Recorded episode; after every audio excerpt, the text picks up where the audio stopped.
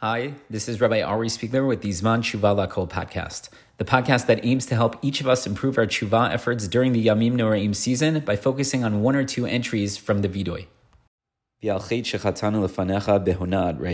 And for the sin that we've sinned before you through wronging a neighbor, we have wronged those who trusted us.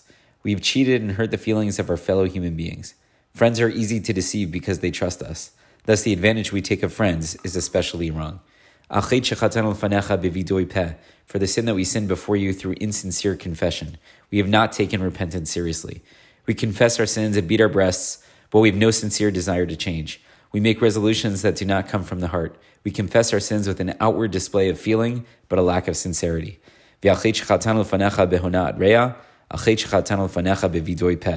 for the sin that we've sinned before you through wronging a neighbor, for the sin that we've sinned before you through insincere confession. That's it for today. Please take a moment to think about times when maybe you've fallen prey to the behavior that we discussed today. Can you think of specific examples?